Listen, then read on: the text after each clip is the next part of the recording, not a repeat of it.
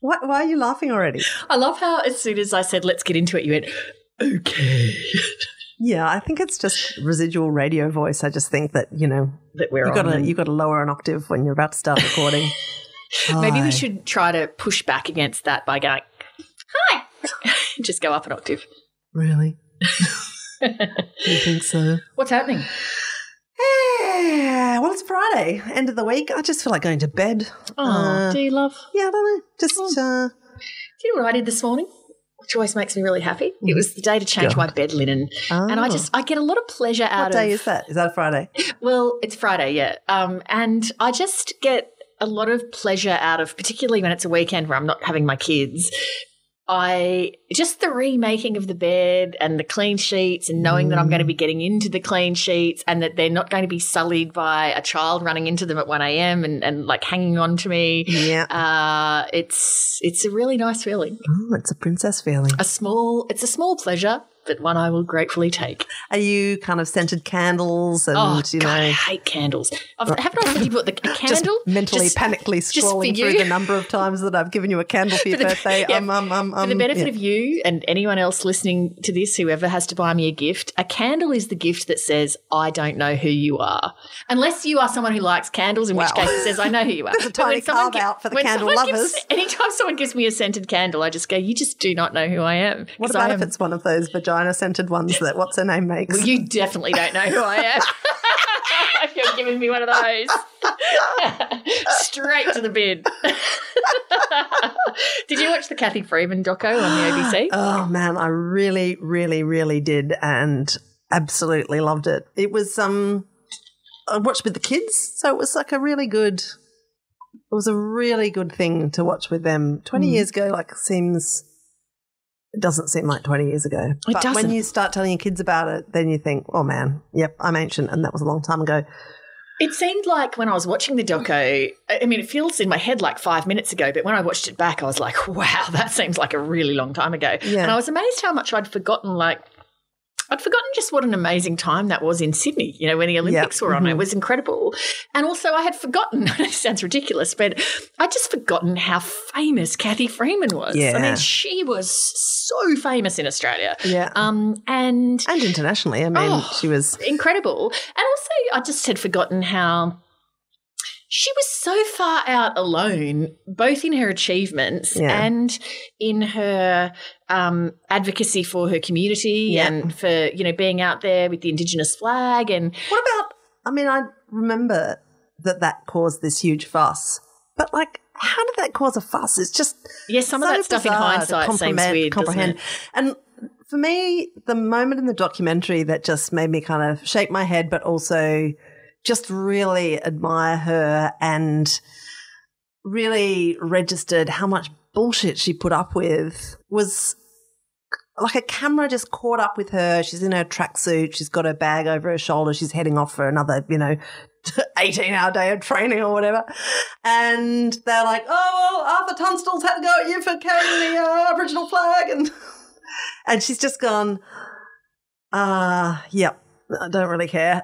You know, you just think, oh man, like literally the hoops that this woman's jumping through and the burden that she's carrying for all of us, you know, of Oh. expectation and performance and, you know, even all of that stuff around Marie Jose Perec, which Yes. completely yeah, I'd forgotten forgotten about. that too. Yeah. Um, I mean, yeah, it, just all of that stuff to remain level-headed to Oh, the extent that she did incredible. for years and years in the face of all that is just the sign of a truly substantial and significant person, I think, and that's I- that's what really came. th- That was the strength of the documentary, I think. Just oh that yeah.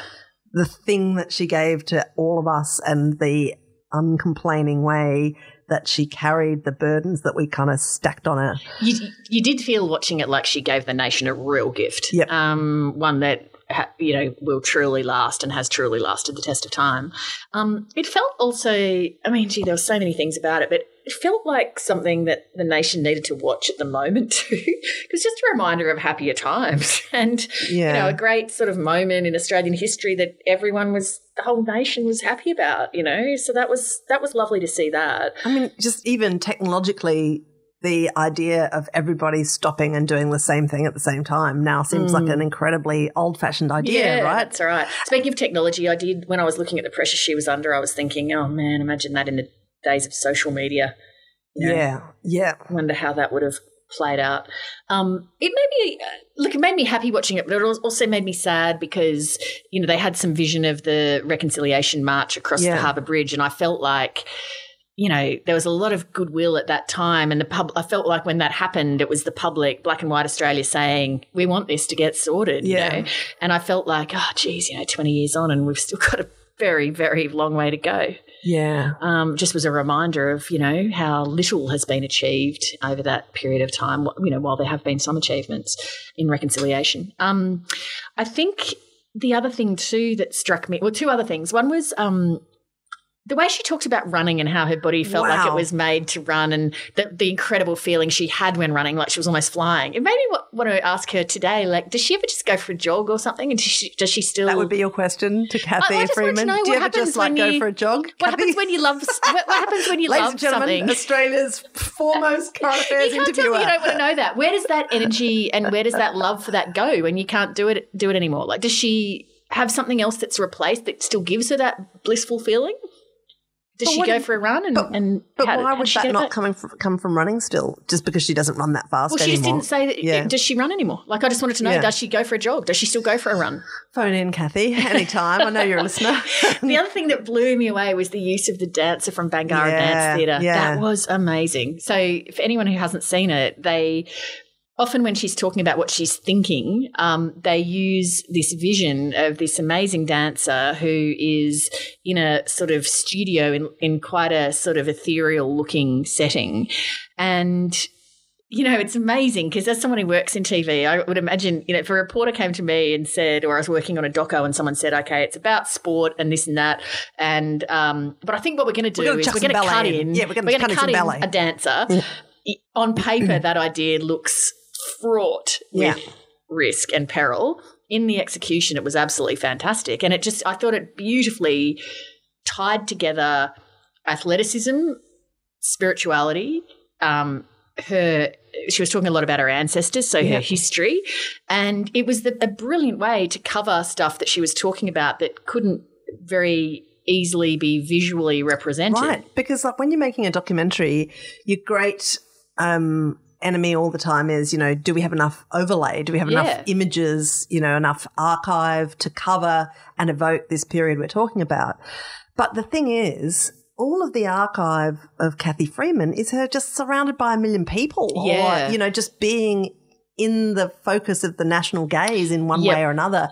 So the strength of the film is that she's talking so eloquently about what's happening inside her head. Yeah. But how do you how do you find images to match that because she's never alone, you know, That's in the times that we've seen her. So they don't have, you know, her kind of being reflective in, you know, under the stadium before it all happens. So um And they- to substitute in um, a quiet and beautiful meditative um, sequence that actually allows you to listen to what she's saying and how she's describing the feelings that she's having is actually just a genius move. And as you say, a lot of the um, archive of her, it's busy 'cause she was surrounded by people. There's cameras going off all the time. There's tons of people around. You're in a stadium, and so it it's almost at complete odds with what she's talking about in Yeah. terms of her mental state and her race preparation, which is absolute stillness and focus um, and control. And so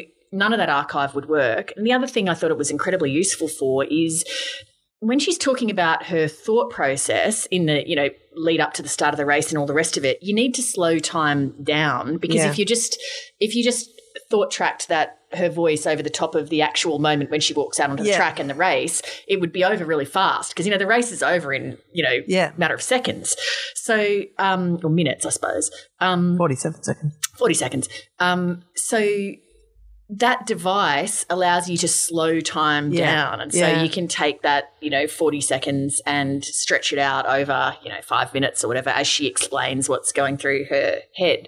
So, yeah, I thought that was like masterful. It was so creative, such a piece of lateral thinking.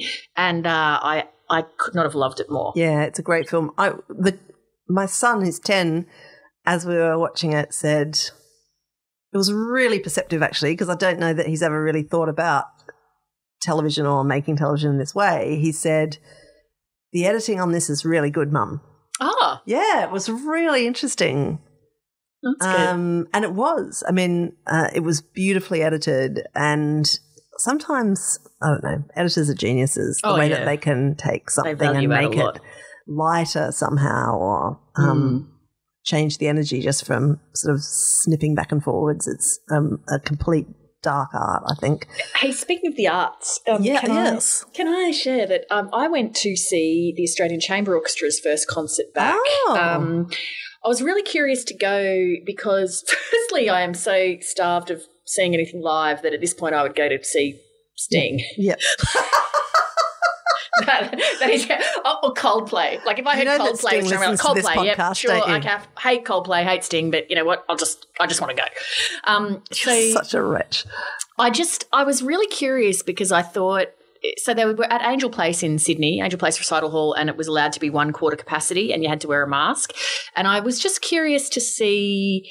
Did you go by yourself or with somebody else? No, I went with somebody. Um, Right. So, did, were you allowed to sit next to each Yeah, other? Right. yeah. Okay. Um, I I was worried that it might be really depressing, and I thought perhaps the applause might sound sparse, Mm. and that we would just be all all of us there really conscious that Mm. it was you know this sort of subpar kind of experience that's part of our new corona normal. And actually, it was the opposite. It was really great. The when the musicians walked out, excuse me, the audience applause. It sound the venue sounded full. Like the applause was just, you know, really Do you think they were pumping in some canned applause just for effect? Maybe everyone at our end, at the audience end, like it was just so thrilling to see musicians walk out on stage and to feel like you know we're able to see people do music hmm. again. And the musicians looked really thrilled to be walking out and appreciative of how thrilled the audience was. And then when they played, like everyone everyone just seemed every person there, whether you're in the audience or whether you're on stage, just felt like they were really cognizant of the luxury and Yeah. the pleasure and the privilege of being part of it. And so it was actually a really um, quite incredible experience. I feel and like we was, should yeah, record a trigger warning for the beginning of this episode for anybody listening from Melbourne who's just like, be like you eating a like Big Mac in front of a starving person. Yeah. or any performers that are not able to um, take the stage yet because the ACO is fortunate, Yeah. I guess, in that they're not a massive, um, you know, group. They don't have wind instruments. Yep. And, um, or in that performance. wind instruments. My kid plays the trumpet. Uh, that's been called off at school because it's a wind instrument and your spit flies everywhere. Um, Belvoir uh, have just reopened Belvoir Street Theatre with a um, season of A Room of One's Own.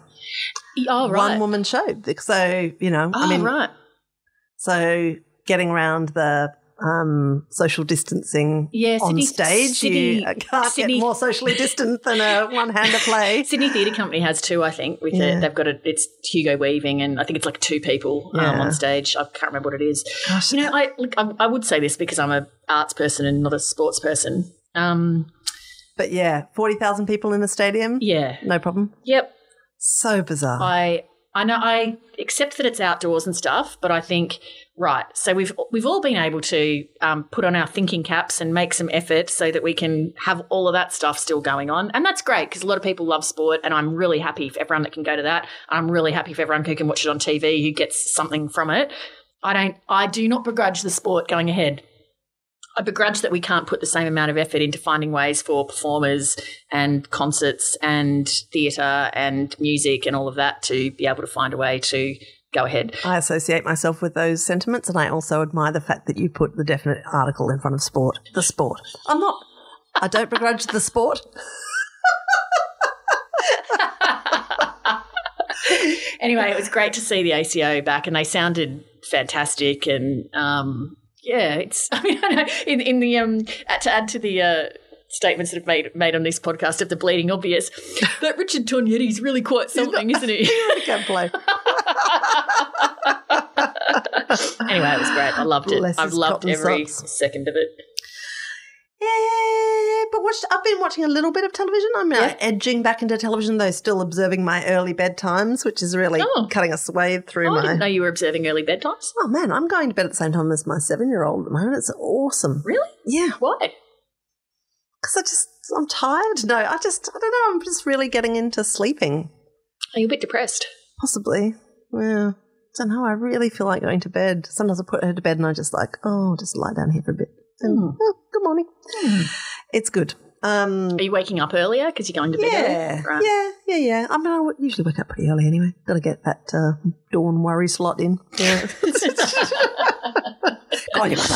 Oh, I'll Yeah. tell you about one of my worry slots later about oh, in the lead up to an interview I did this week. Anyway, um, well, okay. You if it's the me what have you interview that I'm thinking about, then um, I so I watched two interesting things in the last uh, week. One of them is a um, a, a movie called Bad Education, starring Hugh Jackman. And Mm-hmm. Oh, yeah, okay. and um, what's her name? Excellent woman was C.J. Craig on the um, West Wing. Oh my God, why don't I? I know her name. Um, oh, um, Allison Janney. Allison. Yeah, thank you. Gosh. Um. Anyway, it's it's one of those films that would have been a theatre release, I think, but thou, but I watched it, you know, on. God, I'm gonna say Netflix, but maybe it's HBO. I don't know. Right. I, I, it all blends into one. I'm sure it can be looked up. It's um anyway. It's a recent release film, um, and it's based on a true story, and so Hugh Jackman stars as the um, uh, principal of this school, um, and um, Allison Janney is the sort of school administrator. And it starts off, um, he's kind of bustling around. He's the world's greatest headmaster. He's kind of, you know, friendly, involved. Um, the parents love him, the kids love him, and so on. And then there's this kid who works for the school newspaper who who goes to get an interview with him and is writing a story about um, this infrastructure project the school's just um, signed up to. It's this really expensive thing called the Skywalk. It's going to like be amazing. It's going to be a sort of point of interest for the school. Everybody's like rah rah, and she starts asking some more questions. This student newspaper reporter, and she's she gets onto this kind of scandal in the school. That's all I'll say about the plot. But the way that the characters change over the course of the film is just masterful. Oh. And it also, the film just absolutely reinforces for me that Hugh Jackman is an unbelievably good actor. Wow. Yeah. Okay. Yeah. Anyway, it's um Oh, that A great good. film, I wouldn't yeah. have necessarily uh, watched that, but you've done quite a good sell job there. Bad Education Okay. based on a true story. All right, it's good. great. Um, Good. Anyway, um, and then uh, quickly thereafter, I watched a documentary called Boys State. Mm-hmm. Now, this is a doco about a real life thing that happens in Texas every year, has been happening since the 30s, I think, where they get all these boys who are kind of about sort of 16 ish together in Texas and they get them to essentially pretend to be politicians for a week. So there's like, there's like more than a thousand of them, huge group, all dudes. There's a girl's equivalent apparently, although it just does not get a look in in the documentary. And I did a bit of, you know, nosy searching. It doesn't seem to be as big a thing as the boys thing, which stretches back to, you know, like I said, the 30s. And, and all of these recognizable um, politicians have been um, alumni of this pro- project. So there was Cory Booker. There was like, um, oh God, one of those dudes from the, um, one of the dudes, was it Rumsfeld maybe? Um, anyway, recognizable faces on, in the, on the alumnus board. And they start off the week being divided into two groups and they're called nationalists and federalists. So it's kind of like vague about, you know, who they are. And they have to run as gu- uh, gubernatorial candidates, put together policy positions, and it ends with this sort of runoff governor's vote. You know what I'm thinking about, don't you? What? Hamilton. Of course you are. anyway, carry on. God, by the way, Cabinet battle. um, Cabinet rap battle. just this will not happen again, but like just one quick Hamilton detail. My Oh, daughter this morning So sorry, showed me. everyone. So sorry. Weird Al Yankovic has made something called the Hamilton Polka, where Yeah. he records all of these songs into a sort of like Oh, completely frenetic, sped up Sounds sort of polka form. Horrific. Yep. It's it's perniciously addictive. So um, Stay away from it. yeah, exactly. Anyway, it's bouncing through my head at this sort of really quiet, kind of elevated speed in Oh, a really God. distracting way right now. Okay, Anyway, boys state. Here's Yep. what I'll say about the program. I mean, you know, there's protagon- protagonists that emerge. There are like there's dirty tricks. It's amazing how quickly these boys fall into these really conventional patterns about how politicians behave. Like it's Hamilton. yeah, right. There's there's like shit sheets being put out. There's you know, and the like the most depressing element of it is that they are given no instruction at all as to you know what their policy positions should be or even where to start putting together a policy platform. And do you know where they all go straight away? Abortion and gun rights. That's where they go straight away. They're like, yeah, it's all about abortion. And I'm like, dudes, dudes, it's absolutely shocking. Is and it, do you recommend watching this or is it? oh yeah, Okay, yeah, yeah. No, it's definitely. I mean, I, I, I kind of was watching it through my cracked fingers for a bit, but it's just, and it is, it is depressing. Yeah, but also just so fascinating because you think, wow, you don't, you don't understand until you watch something like this how much even young people who are relatively inexperienced in the process absorb about what the conventional ways to be in politics are. Oh, how depressing. Particularly given how bad politics is sort of everywhere at the moment. That Right. if you're watching and learning from that. A hundred percent. And then just the Second Amendment subtext to the whole thing, like it really ends up turning on the Second Amendment and the attack job that's put around about one of the candidates for for governor for one of the parties is that he led a rally um, that was organised by survivors of school shootings, you know, and that that counted against him, like it was being used against him that he was he had protested like against gun laws at some point. Anyway, it just made me think, wow, like in Texas, you said. Said in Texas, right? Correct, yeah. so it just made me it's a really, really interesting insight into how stuck America is because even the kids think that that's how it works, you know, and it's always been fascinating to me how the US, which is a country with voluntary voting, how the importance attached to certain issues warps and swells under those conditions. You see, like one of the reasons that abortion, you know, a it's a state criminal issue um, in this country, and so there's been attempts to kind of wedge it into federal politics from time to time, but pretty few and far between. But also, we don't need to uh, inflame people in this country to get out the vote, which is exactly the Yep. problem that the US has, right? Like they need to actually get people angry or Mm. frightened to get them to the ballot box. And the best way to do that is with these sort of morally um, incendiary issues. And I mean, gun rights is obviously the absolutely reliable Yep. driver of voter turnout in certain states. Yeah, sorry, that was cheery, wasn't it? Yep. It's very depressing watching what's going on over there at the moment. What about you this week, though? You've I watched your Sarah Huckabee Sanders interview. Oh, yeah. I your resting the, uh, face was pretty funny during that interview. um, look, I that was what I was going to say before about my uh, my middle of the night worry slot. Which uh, this always happens if I have a big interview, um, particularly that interview because of the time difference to the US was done at seven fifteen in the morning, so I had to go into the office and do it.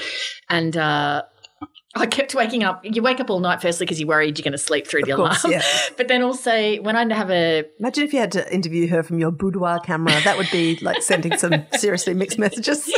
whenever I have a high degree of difficulty interview, I've always got performance anxiety. So if it's, you know, I'll, I'll often have a bad night's sleep before it. I had the most shocking dream uh, in the night waiting to do that, which was I dreamt I was in the studio about to do the interview.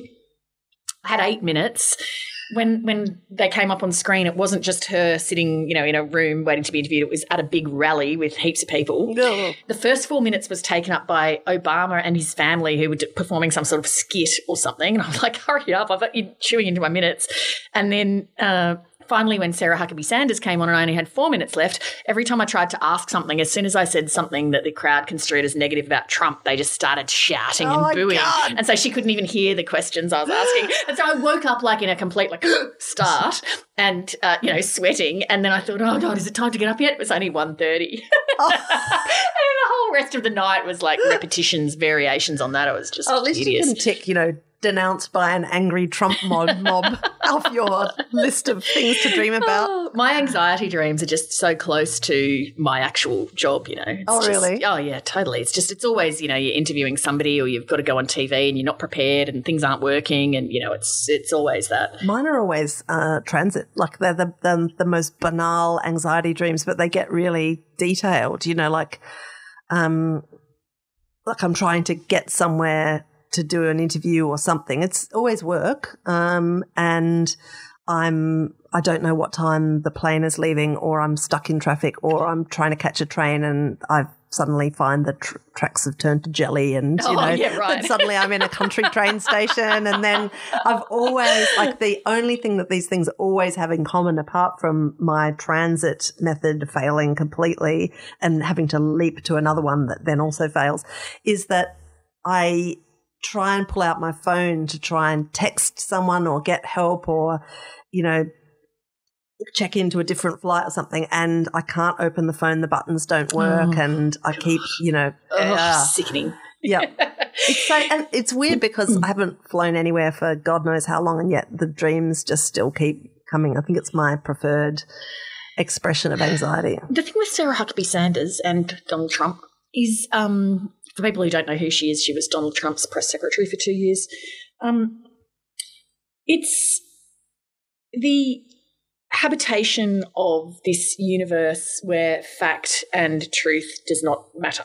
Mm. So people like that are very, very difficult to interview Yep. because you can confront them with facts and they just pretend that you've told a lie. Hmm And so it's it's just really difficult. So all you can do is try to ask the most clear questions imaginable, and every time they say something untruthful, come back with um, you know something that is truthful, Mm. and hope that the audience is able to see it for what it is. But unfortunately, what's happening with audiences now is people often want to hear stuff that just parrots their own views back Yeah. to them.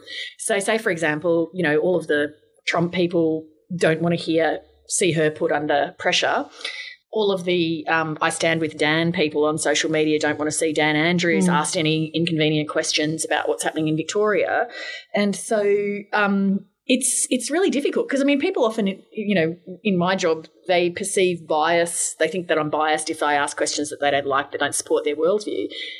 I think I do have a bias which is just towards logic and fact. I just like logic and I just like the facts and I like them expressed clearly. And doing interviewing somebody like Sarah Huckabee Sanders, it's it's hard and depressing because how do you deal with somebody when you you in a question put a fact to them and they respond with their spin on it and then you point Right. out the inaccuracies and then they just keep going. Because for an interview to work properly, like as it conventionally should, you really have to start where you're both standing on the same bit of ground, right? Like uh, you're standing on a set of agreed facts or conventions, right? Yeah. And increasingly, and this is true um, more broadly beyond just you know television interviews, we don't now have arguments or discussions or negotiations where we're all standing on the same bit of ground, No. right? And that's why it's really, I mean, that's why frustration and kind of bitterness and hatred just flames out of control because Yeah. you don't agree with the premise, you know, that somebody else is starting from. Well, and it's, you know, like I interviewed on the program as well this week, the West Australian Premier Mark McGowan. Yeah. Now, that's an example, I think, of what you're talking about, which is where there, there were um, an agreed set of facts that both Mark McGowan and I agreed on, which is um, Western Australia doesn't have any coronavirus. Western Australia's borders are closed. And Mark McGowan doesn't want to open those borders. That's the facts. And so I put those facts, and Mark McGowan, uh, you know, from his answers. He agreed those are the facts. Mm. And so then you can have an actually a proper discussion because then Yeah. you can you can interpret facts differently and you can act in different ways based on the facts. So Mark McGowan's position is he doesn't want to open the borders anytime soon because he doesn't want coronavirus to get into WA. And he thinks, you know, among everyone knows all the options, you know, competing options are all pretty bad, but he thinks that's the least bad one and the best for his state. And so it's my job to then sort of Test the workings test. of that decision. That's right. Yeah. Is that is that actually the best choice for you to make? And so I then would ask questions to say, well, what about the fact that there's not much community transmission around Australia? Like, do you really need your borders closed? Um, and he would say, well, yes, and this is why I think that. Now. To my way of thinking, that's useful because his position, whether you agree with it or not, you can't argue it's not a valid, thought through position. Mm. He, he has a position based on what he views the facts as being, Mm. and he was able to Plus argue value that. judgments, That's yeah. right. That's his judgment. Whether you agree with it or not, that's what he's doing based on the facts as he sees them. Um, where it's problematic with like Sarah Huckabee Sanders is that you're not agreeing on the facts. Yeah. Like say, you know, climate change. That that is a fact that the climate is changing and human activity um, contributes to that. If you believe in science, then you have to believe that because that's what the overwhelming bulk of science shows. If you're interviewing someone that doesn't accept that, I mean, how how do you even have Or a rational it's a discussion? conspiracy, right? Yeah, how do you have a rational discussion? I'm reading this. Um, I'm just this is going to get even more depressing now. I'm reading this book um, by Brian Stelter, who's the media editor at the New York Times. Um, he is the author of a past book about um, the morning wars at the Today Show, which I just Oh, yeah. absolutely ate up with a spoon like it was Yep. curd. It was, I love that. I don't know why. I just love stories about the behind the scenes tensions at stupid American networks, but there it is. I just love it. I don't know why. Anyway, so he's written this book called Hoax, which is about the Fox News network. And it's such, I found it a revelatory, gripping, and terrifying book.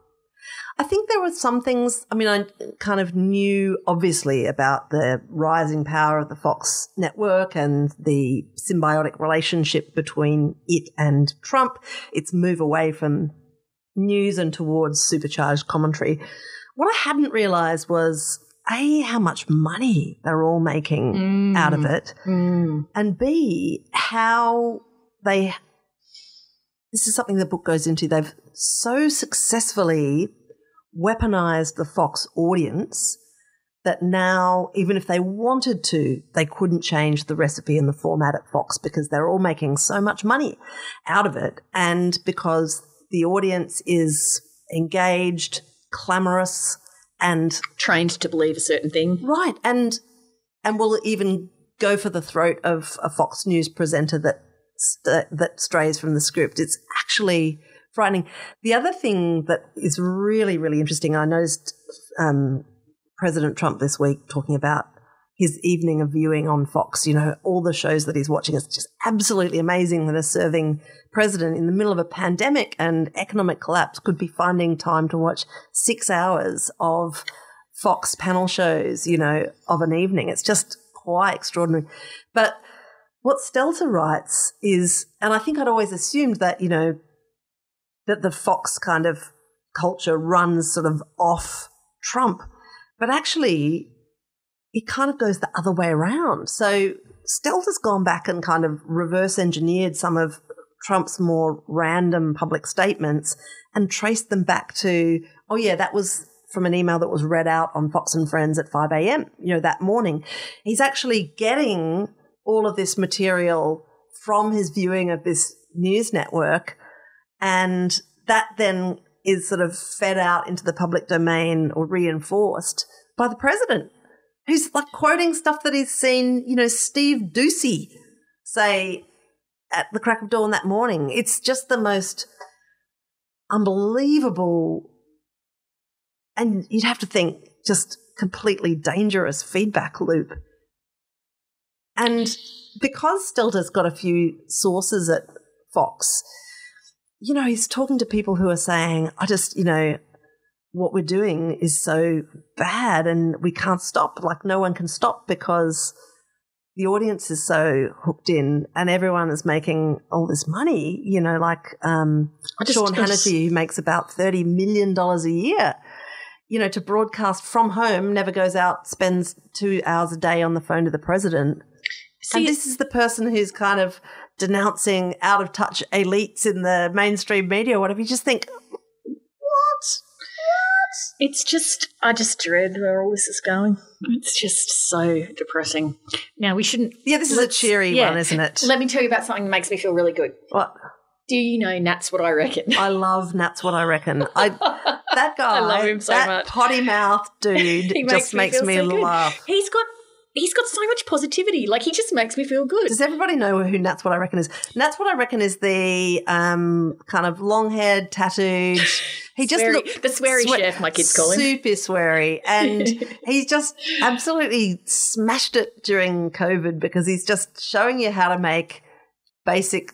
Simple food. He's, he's got a war on food Jar out of cans and jar Yeah. sauces and stuff. So he's Yeah. like, "Here's how you make a bolognese." Yep. And it's always he makes it seem really easy and like you sort of feel like, oh, totally, I can do that. Like, um, and he's always he, he calls everyone champion. So Yeah. he's like, "G'day, champion," or you know, you can do this, champion. And it's so bizarre because he just makes me feel like, yeah, I can. he's just fills great. with co- and God, there's just so many. He's absolutely hilarious. throwaway lines. He's very, very, very funny. Extremely And- funny, and his girlfriend who's filming it, you sometimes hear her crack up laughing when he says something. It's just, it's really adorable. I just absolutely love it. When I see he's got a new video, I always think, oh yes, can't Yeah.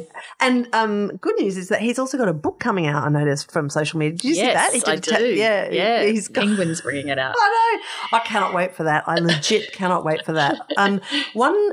I've been down a few, and that's what I reckon, Burrows, because he's just so funny in the cooking shows. And he's got, I mean, he's a comedian, so he's got Yep. all of this um, other great stuff online. And oh my God, there's just the most hysterically funny one that he did about Camrys. I think it was Camrys. Oh, it was like great, a family yep. car. Was it the Camry? Yep, it was Yep. Camry. Yep. Anyway, his theory about the Camry is that every Camry driver has a box of tissues in the back window of the car. And so this video is like, I'm pretty sure it's filmed in El- Enmore Park, like right Oh, around the corner Right. from where I live. Like, because I'm like, is that Enmore Park? He's strolling around all these parked cars. He's like finding Camry after Camry, which, sure enough, I've got boxes of tissues. And he's, I mean, it's, it's um it's super sweary, but he's like, ah, because that's right. If you're if you're driving your Camry along, I mean, you just feel like you got to blow your nose. Back window's the most convenient place to put a box of tissues, isn't it? anyway, it's it's so funny, it makes me sob with laughter. He's he does the exact opposite to what a lot of cooking shows do, which he goes, right, champions, get yourself an onion, chop it. I don't give a fuck how you chop it, just fucking chop it. And then just, and so it's like he just reduces.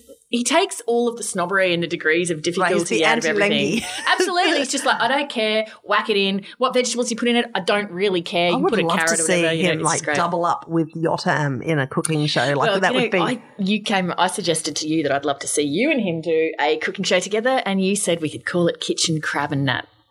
Oh my god! I did come up with that Yeah, that's idea. so clever. That's kitchen crab and nut. Yes, brilliant. All right, God, on that note- I'd already filed that in bin. And one more thing that he did though, that which, which is really good and might even be of use to our dear friends around this country that are, um, you know, following the national trend of feeling more down than you usually do. And um, apologies that we haven't helped very much in this particular podcast by just catastrophizing about the world where we're all heading.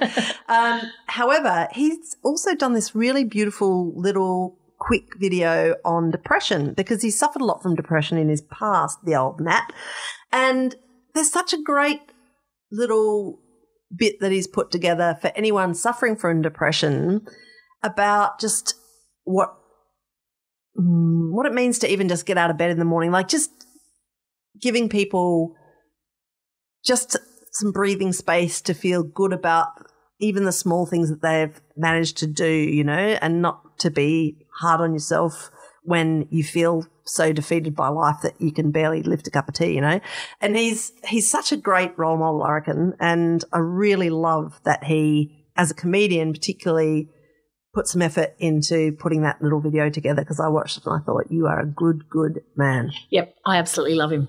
On that note, you have a great day, champions. You guys are all champions. You're champions. You can do it. Love you, champions.